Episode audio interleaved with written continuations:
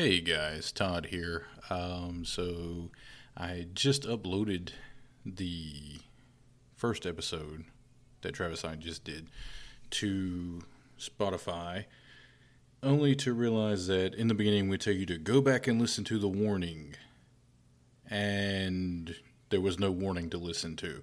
So I'm gonna make this short and sweet until we get back together again and, and do uh, something a little more what we want to do as far as this goes. Uh, basically, this show is not for kids. This show is barely for adults. Uh, people with sensitive stomachs, sensitive sensibilities. Uh, we like we call it a being a little bitch syndrome. Should not, under any circumstances, listen to this podcast. So that's your warning. If you choose to listen beyond this point, it's on you.